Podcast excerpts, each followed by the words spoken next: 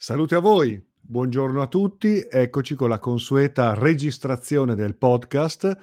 Tutte le puntate dei podcast le trovate attraverso il mio sito carlodorofatti.com e l'apposito sito di Podbean. Come al solito registro il podcast facendo contemporaneamente una diretta Facebook sul mio profilo. Bene, veniamo alle domande, potete scrivermi sempre su info-carlodorofatti.com proponendomi argomenti, tematiche, eh, le vostre domande alle quali io non pretendo di dare risposta, ma sicuramente possiamo fare qualche scambio mh, hm, e cerco di darvi il mio punto di vista e forse qualche spunto di riflessione utile.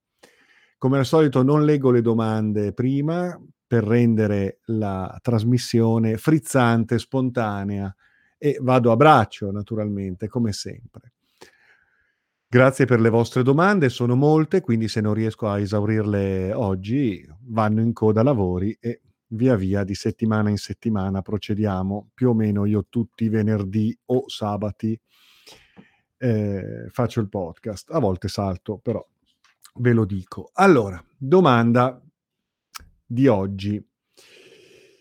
Un amico mi scrive vorrei che trattassi il tema sette saggi, vigilanti, Elohim, Naga, giganti.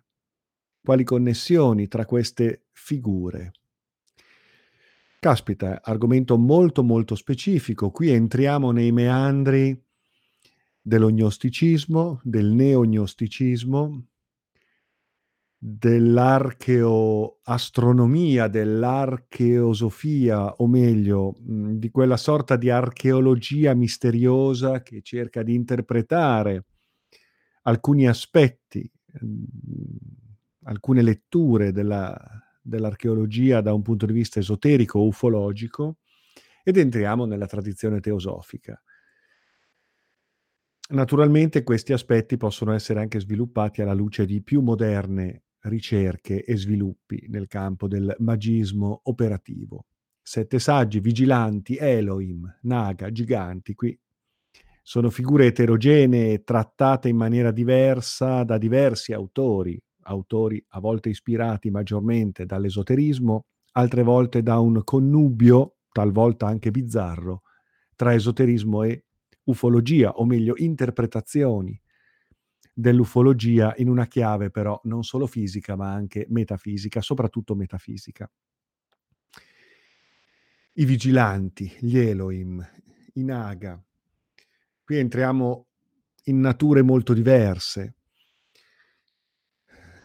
eh, però facciamo riferimento agli albori della nostra civiltà, di una civiltà, agli albori di una storia di una linea temporale che riguarda la storia dell'uomo terrestre, dell'essere umano terrestre, la storia, una storia dell'esoterismo eh, raccontata spesso da cronache esoteriche che non seguono le logiche razionali o pseudo-razionali della causa-effetto e della nostra logica accademica, storica, ortodossa. Ecco, si cerca di mh, mhmm, cavalcare delle ipotesi altre rispetto alla storia dell'essere umano, la storia dell'animale uomo sulla terra, per intenderci. E si narra che l'essere umano è stato eh, geneticamente e anche spiritualmente creato o sia il frutto di una ibridazione tra l'animale scimmia, il primate terrestre e alcune componenti che ibridandosi con il suo DNA creano i presupposti per la nascita dell'uomo sulla Terra, così come lo conosciamo oggi, pur nei suoi diversi stadi di sviluppo fisico, psicologico fino ad arrivare all'Homo sapiens sapiens di oggi, che poi di sapiens ha molto poco. Quindi o è stato creato o comunque è il frutto di una ibridazione che ha una origine, una causa metafisica, quindi trascendentale, ma anche fisica, extraterrestre, o meglio dire aliena, extradimensionale, iperdimensionale.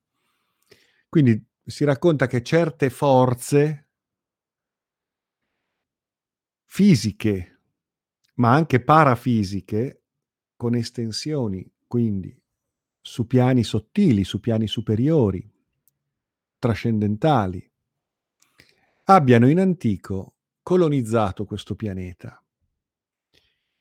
Si tratta di una storia così antica che risulta quasi impossibile oggi poterla documentare attraverso ritrovamenti e reperti archeologici convincenti, anche se l'archeologia ha i suoi enigmi, anche dal punto di vista scientifico, riconosciuti come tali, ha le sue incoerenze e riserva al ricercatore attento molte sorprese. Quindi l'archeologia è un campo aperto che ancora si eh, affaccia a molti misteri, molti misteri. È anche vero che l'archeologia che conosciamo guarda ad una certa linea del tempo, ma le linee del tempo possono essere molte e le epoche vissute su questo pianeta sono molte, alcune delle quali possono essere totalmente dimenticate. Si è ricominciato da capo più volte, a volte raggiungendo anche delle vette mhmm, di grande evoluzione, di grande progresso. Poi è successo qualcosa e si è ricominciati da capo. Forse questo momento storico è un'ulteriore situazione che prefigura un nuovo ricominciare, un nuovo inizio? Può darsi, perché siamo comunque all'evidente collasso di una civiltà e di un tempo. Quindi può anche darsi che noi qui oggi siamo i testimoni di un'epoca di transizione che segna ancora una volta la fine di un ciclo e annuncia qualcosa di nuovo. Questo è accaduto più volte. E questi ricominciamenti sono, presto, eh, sono spesso segnati da eventi tali per cui poche tracce di ciò che è stato rimangono. Ecco quindi la difficoltà dell'archeologia di poter eh, reperire testimonianze, ritrovamenti, eh, prove certe di altre storie che nella narrazione esoterica vengono riportate dalle tradizioni di tutti i tempi, a volte velate dietro a miti, altre volte più esplicite. E d'altronde anche nei miti troviamo delle interessantissime narrazioni che possono essere lette sicuramente in una chiave anche ufologica e non solo metaforica, simbolica o spirituale, metafisica. E allora ecco che abbiamo i grandi colonizzatori del pianeta, milioni di anni fa, centinaia di milioni di anni fa, hm? questo le cronache esoteriche raccontano, laddove il tempo diventa qualcosa di molto impalpabile, incalcolabile, simbolico a sua volta. E allora si racconta che questo pianeta sia stato colonizzato, visitato, sia stato il contesto dello sviluppo di civiltà extraterrestri aliene, giunte da lontano, da lontano, da lontano nello spazio, ma anche dal tempo, ma anche da altre dimensioni e affacciandoci, affacciandosi su questa dimensione, abbiano assunto delle parvenze adatte a questa dimensione spazio-temporale e alle sue leggi, alle sue caratteristiche naturali, per cui a volte ecco che troviamo delle interferenze d'altrove che assumono dei connotati adatti per poter precipitare in questo contesto dimensionale. Gli intenti, raccontano le storie esoteriche, sono stati da sempre più diversi. Esplorazione, diffusione della vita, diffusione della coscienza, quindi qualcosa che possa anche ispirare la vita verso un'evoluzione non solo fisica e materiale, ma anche spirituale, altre volte intenti di dominio, di sfruttamento, tesi a sfruttare le risorse del pianeta e i suoi abitanti, intenti tesi a eh, creare nuove forme di vita che meglio potevano prestarsi a un certo tipo di asservimento. Quindi ecco la creazione dell'essere umano, gli ibridi presso laboratori ehm, alieni mh, nei quali venivano create e forse ancora oggi vengono sperimentate determinate mutazioni, determinate nuove creazioni. Questa volta con un intento non solo esplorativo, di scoperta e sviluppo, ma per certi autori soprattutto eh, con eh, scopi di sfruttamento. Nella relazione tra queste diverse forze, tra queste diverse civiltà che giungono da diversi luoghi con diversi intenti, che partecipano all'evoluzione umana oppure sono le testimonianze più avanzate della sua degenerazione, si contendono il pianeta, si contendono l'essere umano e l'anima dell'essere umano, avvicendandosi, scontrandosi, il campo da gioco è la terra, ma il campo da gioco è anche dentro di noi, dentro ognuno di noi è il campo da gioco.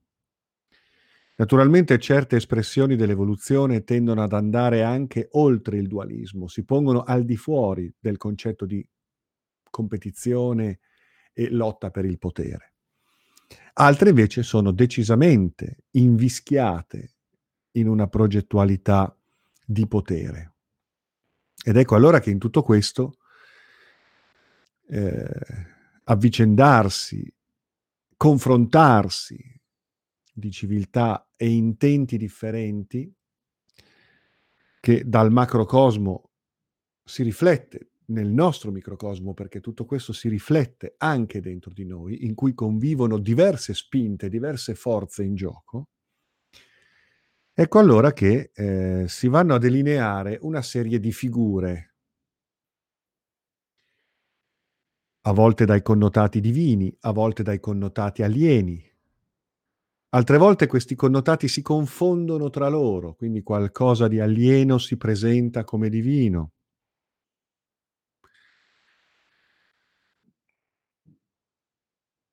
Per cui è difficile anche orientarsi se non siamo equipaggiati da una lucida eh, conoscenza delle dinamiche eh, esoteriche, in questo caso, per comprendere certi aspetti della realtà e della nostra storia. Sicuramente ci sono stati eh, tentativi diversi nella costruzione dell'umano, ci sono stati episodi che sono sfuggiti dal controllo degli stessi creatori, dando vita a nuovi rami inaspettati dell'evoluzione. E quindi ecco le storie dei giganti, le storie eh, dei draconiani, degli atlantidei, dei lemuriani, degli iperborei, tutte storie terrestri ma anche extraterrestri, fisiche ma anche spirituali. Da una parte gli arconti, dall'altra parte i vigilanti, gli Elohim, i Naga. Mm? Il consiglio dei saggi, che siano 7, 9, 12, non ha importanza, perché il numero qui è simbolico, naturalmente. E quindi la grande fratellanza bianca, da una parte, il consiglio galattico, spirituale, eh, potremmo immaginare una sorta di consorteria Jedi, il maestro del mondo, i maestri invisibili, i capi occulti di cui parlava la teosofia, le stirpi atlantidee, le stirpi draconiane, lemuriane, i naga, i naga, i nostri antenati serpentiformi, i Naakal, l'ordine dei Naakal.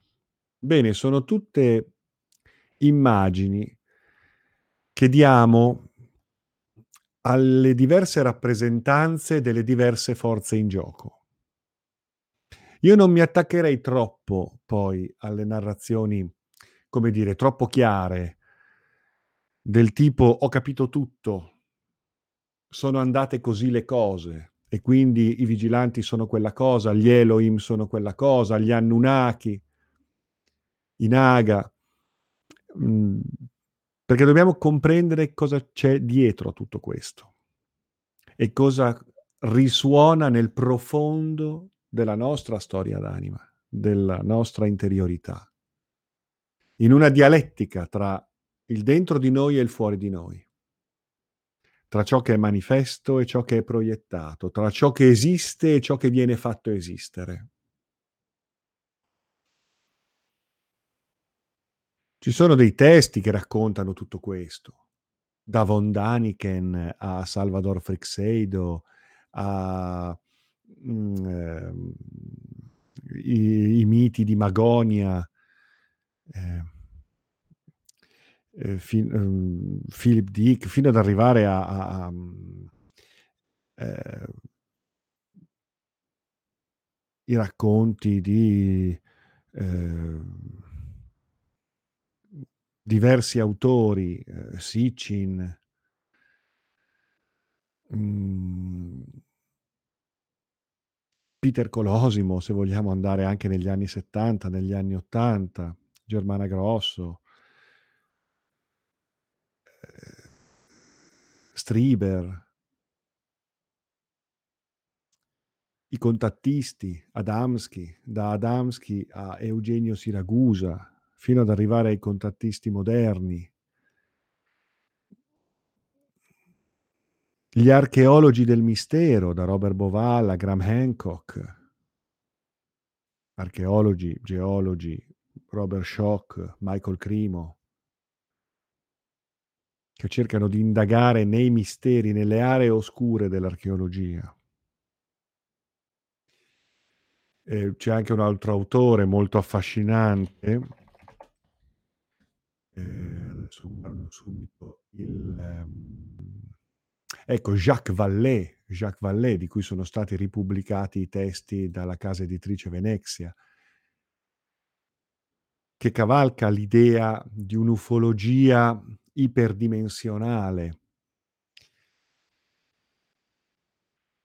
E allora ognuno ha la sua storia, però fondamentalmente è questo, che, è questo di cui stiamo parlando.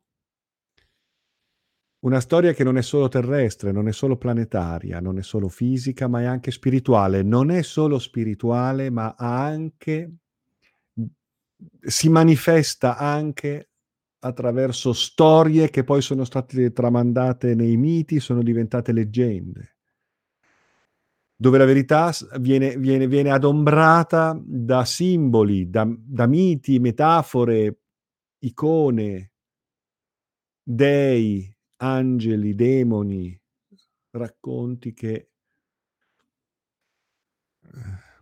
possiamo investigare perché dietro ai quali non solo si muovono degli archetipi cosmici, quindi concetti fisici, metafisici e filosofici, esistenziali e spirituali, ma si muovono anche episodi di quella grande saga cosmica che è la storia dell'essere umano, non solo terrestre, ma in quanto coscienza primeva nell'esplorazione dei mondi del possibile una storia che si muove nello spazio, ma che si muove anche nel tempo, di cui noi non siamo consapevoli, non siamo più consapevoli, eppure noi stessi siamo un risultato in questa linea temporale terrestre di una certa storia, una storia comunque che ci vede senz'altro vittime anche di una linea di interferenze,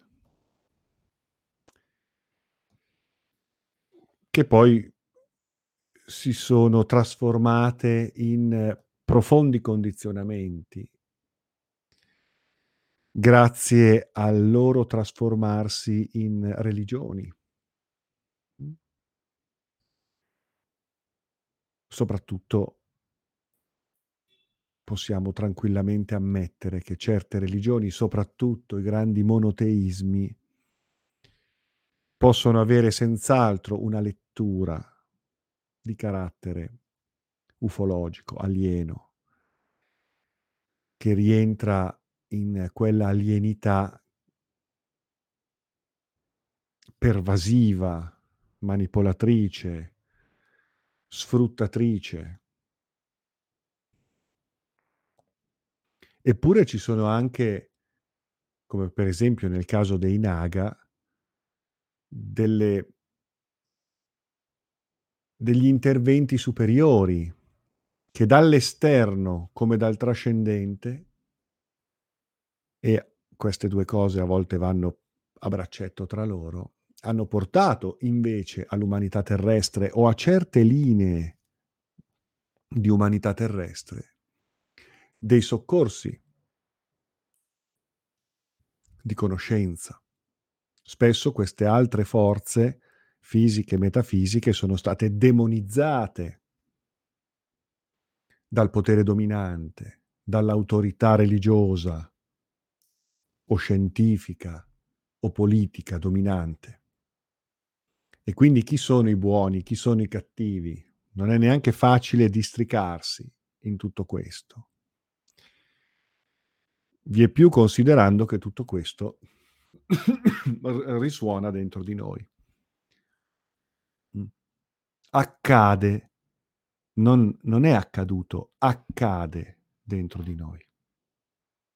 Quindi vi lascio con questa risposta volutamente enigmatica, eh? perché poi se volete andare a vedere chi erano i vigilanti, chi sono gli Elohim, chi sono gli Anunnaki, studiate, ci sono tanti libri che ne parlano, eh, sul web trovate tanta roba, però io vi ho dato una chiave di lettura, quindi non sto a descrivervi la storia di questi, di quegli altri, questi sono buoni, questi sono cattivi, questi hanno fatto questo, questi hanno fatto quello, anche perché poi, ripeto, non è, non è semplice, perché la storia è anche ampia, per cui a volte certe figure risultano in un modo, altre volte in un altro, altre volte appaiono in un modo. Per cui preferisco darvi una chiave di lettura aprite la mente e, come dico sempre io, respirate con il pensiero e pensate con il respiro. È una storia iscritta profondamente nella nostra coscienza, nelle profondità della nostra anima, ma anche nella memoria delle nostre cellule. Veniamo alla domanda successiva.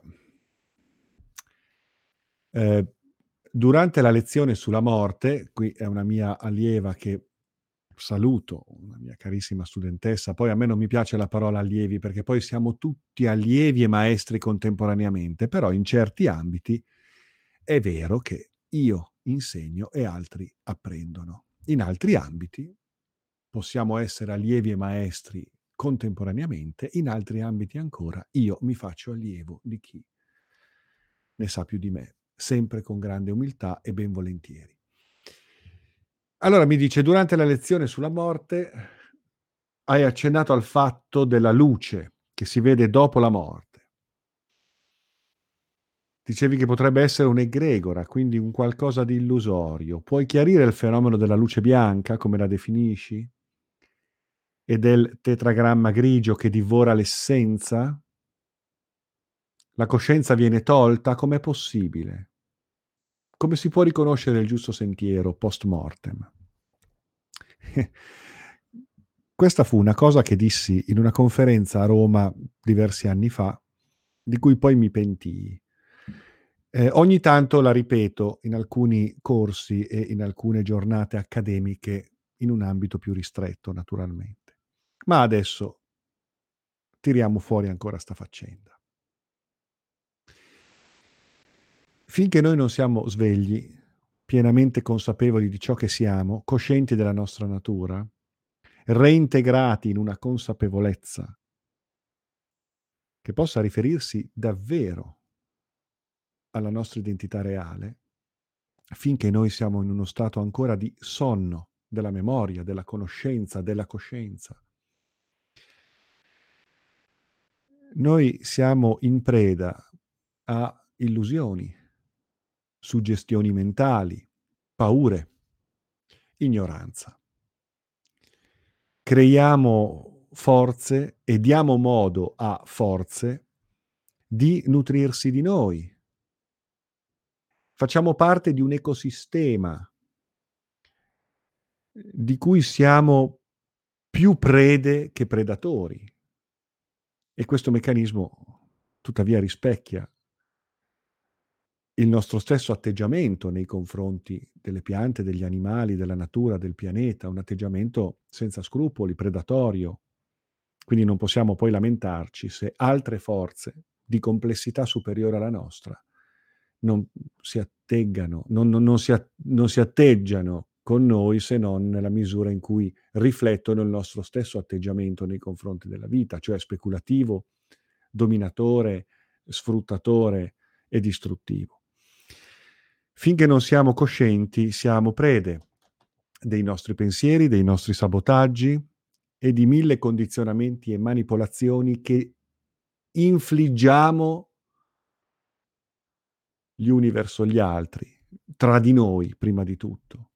Infliggiamo continue menzogne, ci infliggiamo continue falsità, Tutto questo ci rende estremamente vulnerabili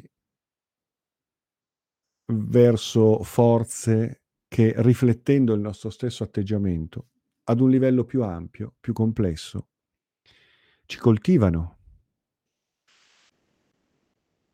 per i loro interessi, per la loro stessa sopravvivenza e sviluppo. Fuori da ogni logica di reale evoluzione della vita e della coscienza. Stiamo parlando di predatori, stiamo parlando di parassiti. E questi grandi parassiti sono fisici, sottili, metafisici, ma anche trascendentali. Quindi eh, spesso quelli che noi chiamiamo dei o quello che noi chiamiamo Dio non ha niente a che fare con il divino, ma ha a che fare con forze psichiche collettive che sono risuonate, hanno vibrato su frequenze tali da attirare qualcosa di preesistente che prende forma, si orienta, interagisce con l'essere umano in funzione predatoria, parassitaria. Quindi gli dei delle religioni, il Dio delle religioni, non è altro che una di queste forze che ha allontanato l'uomo dalla conoscenza di se stesso, dai valori del sacro, dalla consapevolezza della coscienza, dall'evoluzione e attraverso le religioni e le sue avanguardie umane, convinte, fedeli eh, e deliranti nel loro fanatismo più o meno velato, eh, reiterano una storia di ignoranza, di incoscienza, di distruzione. Ebbene sì, eh, il Dio delle religioni è il Dio eh, che non ha niente a che fare con il divino, non ha niente a che fare con il logos, con l'intelligenza universale, ma non è altro che una forza predatoria molto grande, fagocitante, aliena, aliena prima di tutto alla coscienza, che si nutre del nostro pensiero, della nostra devozione, delle nostre energie vitali, instillando nell'uomo l'avidità tutta materialistica che lo rende il perfetto distruttore di se stesso, il perfetto tormentatore di se stesso e di questi tormenti, dell'energia che ne deriva, emotiva, bassa, astrale, pesante. Queste forze, questa forza soprattutto, si nutre. Scusate. Quindi ecco che nel post mortem, ma così come in vita, siamo continuamente eh, oggetto di tentativi di interferenza, di predazione psichica, onirica, vitale. Queste, ehm, queste, queste forze, questa forza anche nel post mortem, no? si nutre della nostra coscienza, delle nostre esperienze, delle nostre memorie, della nostra, della nostra anima, costringendoci ad un eterno, inconcludente ritorno, coltivandoci continuamente finché può, perché è chiaro che è un gioco a consumo, ma il predatore non lo sa. Ed ecco che la luce bianca può essere una grande illusione un fenomeno che corrisponde ad un grande aspirapolvere che si nutre delle nostre esperienze, delle nostre conquiste terrene, intellettuali e spirituali.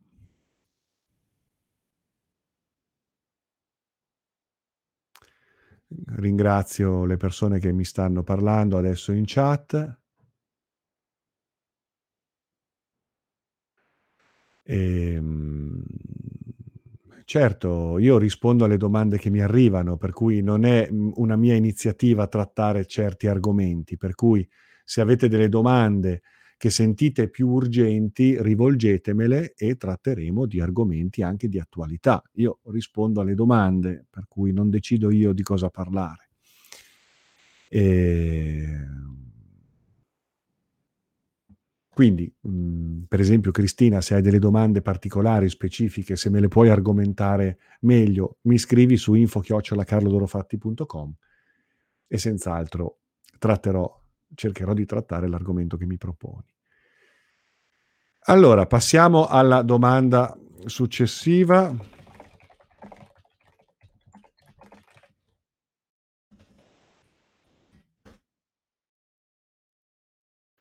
Allora, Uh, le faccio una domanda secca. Beh, datemi pure del tu. La meditazione trascendentale è pericolosa? Cosa la differenzia da altre meditazioni più semplici? Esempio, Anapanasati o le più comuni meditazioni con i canti dei mantra?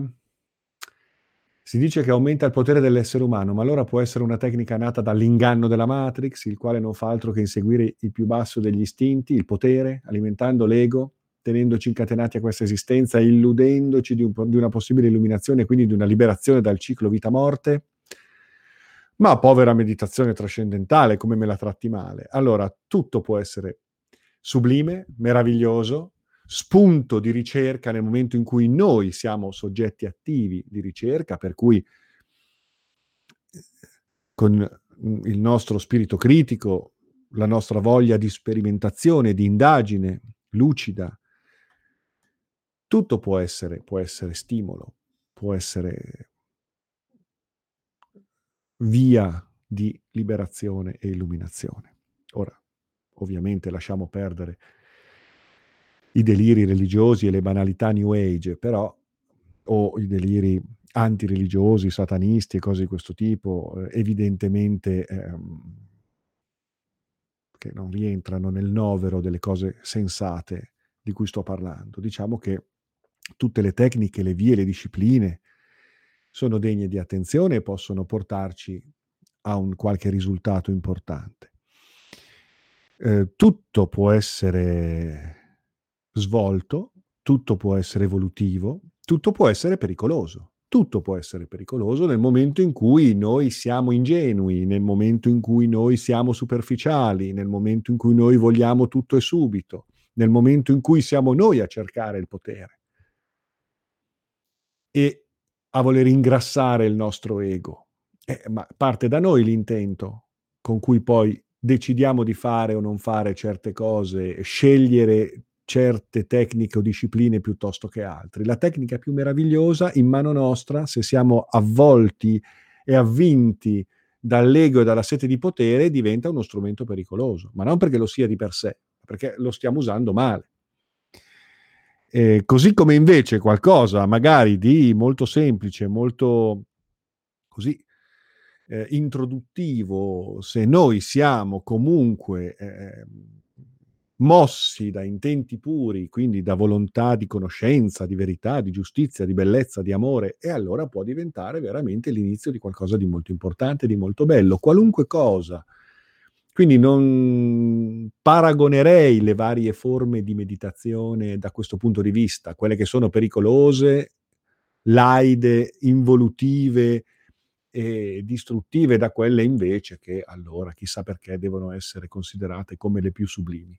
No, sono tutte esperienze, espressioni della ricerca. La meditazione trascendentale è un'esperienza straordinaria che se adottata in modo consapevole, eventualmente, certamente sotto la guida di qualcuno di più esperto di noi che ci può dare il là mh, hm, per iniziare la nostra indagine con il piede giusto, sicuramente può essere un'esperienza molto, molto, molto, molto bella, molto importante. E quindi eh, no, la meditazione trascendentale di per sé non è pericolosa nel momento in cui ci accostiamo con eh, intelligenza, buonsenso, gradualità e soprattutto mossi da un intento pulito, hm? Perché siamo noi che facciamo la differenza.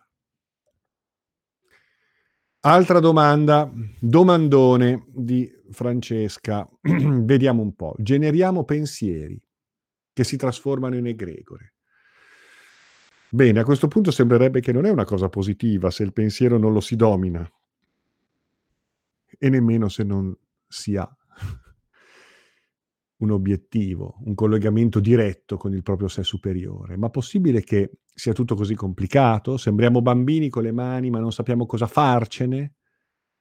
Insomma, qualcosa non torna, tanto abbiamo la facilità di pensiero, tanto siamo incapaci di definire un obiettivo, un ascolto superiore, che può guidarci verso ciò che è meglio per noi stessi e per gli altri. Hai ragione Francesca, è proprio così, questo scenario che dipingi è, è realistico. Noi abbiamo uno straordinario potere dentro di noi che va risvegliato sicuramente, che va scoperto, abbiamo una natura umana, divina, fisica e metafisica, materiale e spirituale. Siamo dotati di straordinarie facoltà latenti, oggi sconosciute. Possiamo accedere a delle conoscenze straordinarie, però eh, Eccoci qui, eccoci qui. Incapaci, ignoranti, suggestionati, impauriti, fuorviati. Dobbiamo prendere in mano il timone della nostra vita, dobbiamo prendere in mano, ascoltando la parte più profonda di noi stessi, dando credito a quel sentire profondo che ci fa dire No, i conti non tornano, c'è qualcosa che non va, come dici tu Francesca, c'è qualcosa che non va. E allora lì dobbiamo iniziare a ricostruirci, a ricostruire. Ma prima di ricostruire bisogna demolire, mettersi in gioco, mettersi profondamente in discussione. Ecco allora la ricerca interiore, l'autocoscienza, i percorsi che ci permettono di sanare le nostre parti profonde, anche da un punto di vista psicologico. E ecco la via iniziatica. l'incontro sincronico con qualcuno, qualcosa che vibra in sintonia con il nostro intento. E da lì può cominciare un cammino di rivelazione. Altrimenti è proprio così. Eh, siamo in balia di forze esterne, pensieri scordinati, non sappiamo chi siamo e quindi come possiamo sapere qual è la nostra evoluzione, qual è la nostra natura evolutiva, qual è il nostro dharma se non sappiamo chi siamo.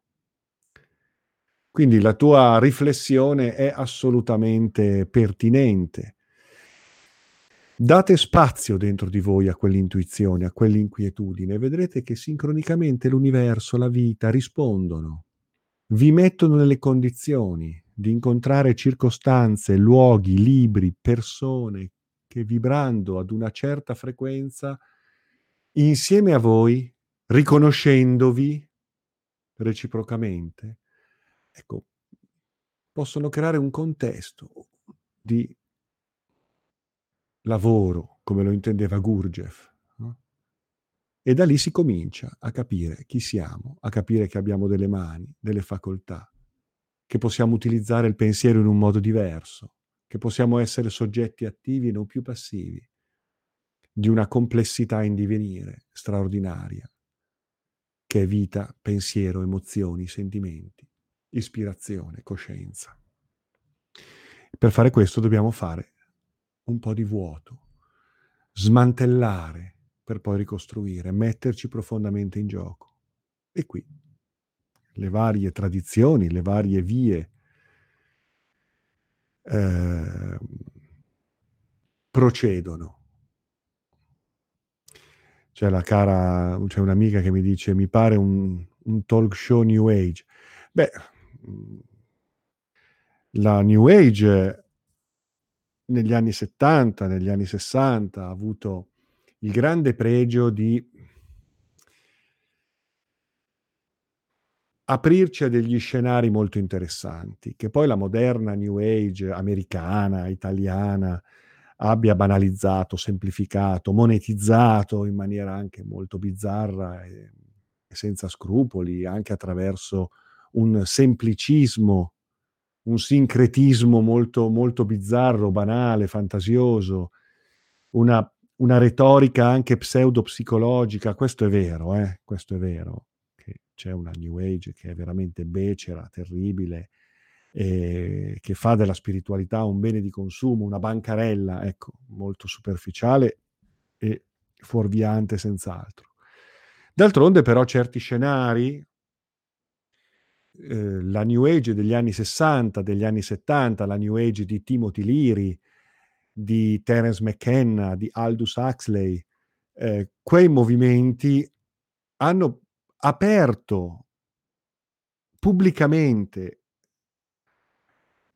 mh, mhmm, degli spazi di esplorazione molto interessanti. Ricordiamo poi che quella New Age, quei, quei fenomeni, in effetti erano stati fri- prefigurati in quanto vagiti, goffi, convulsi, di una nuova era che venne prefigurata da scuole iniziatiche e movimenti tradizionali di grandissimo spessore. Mm.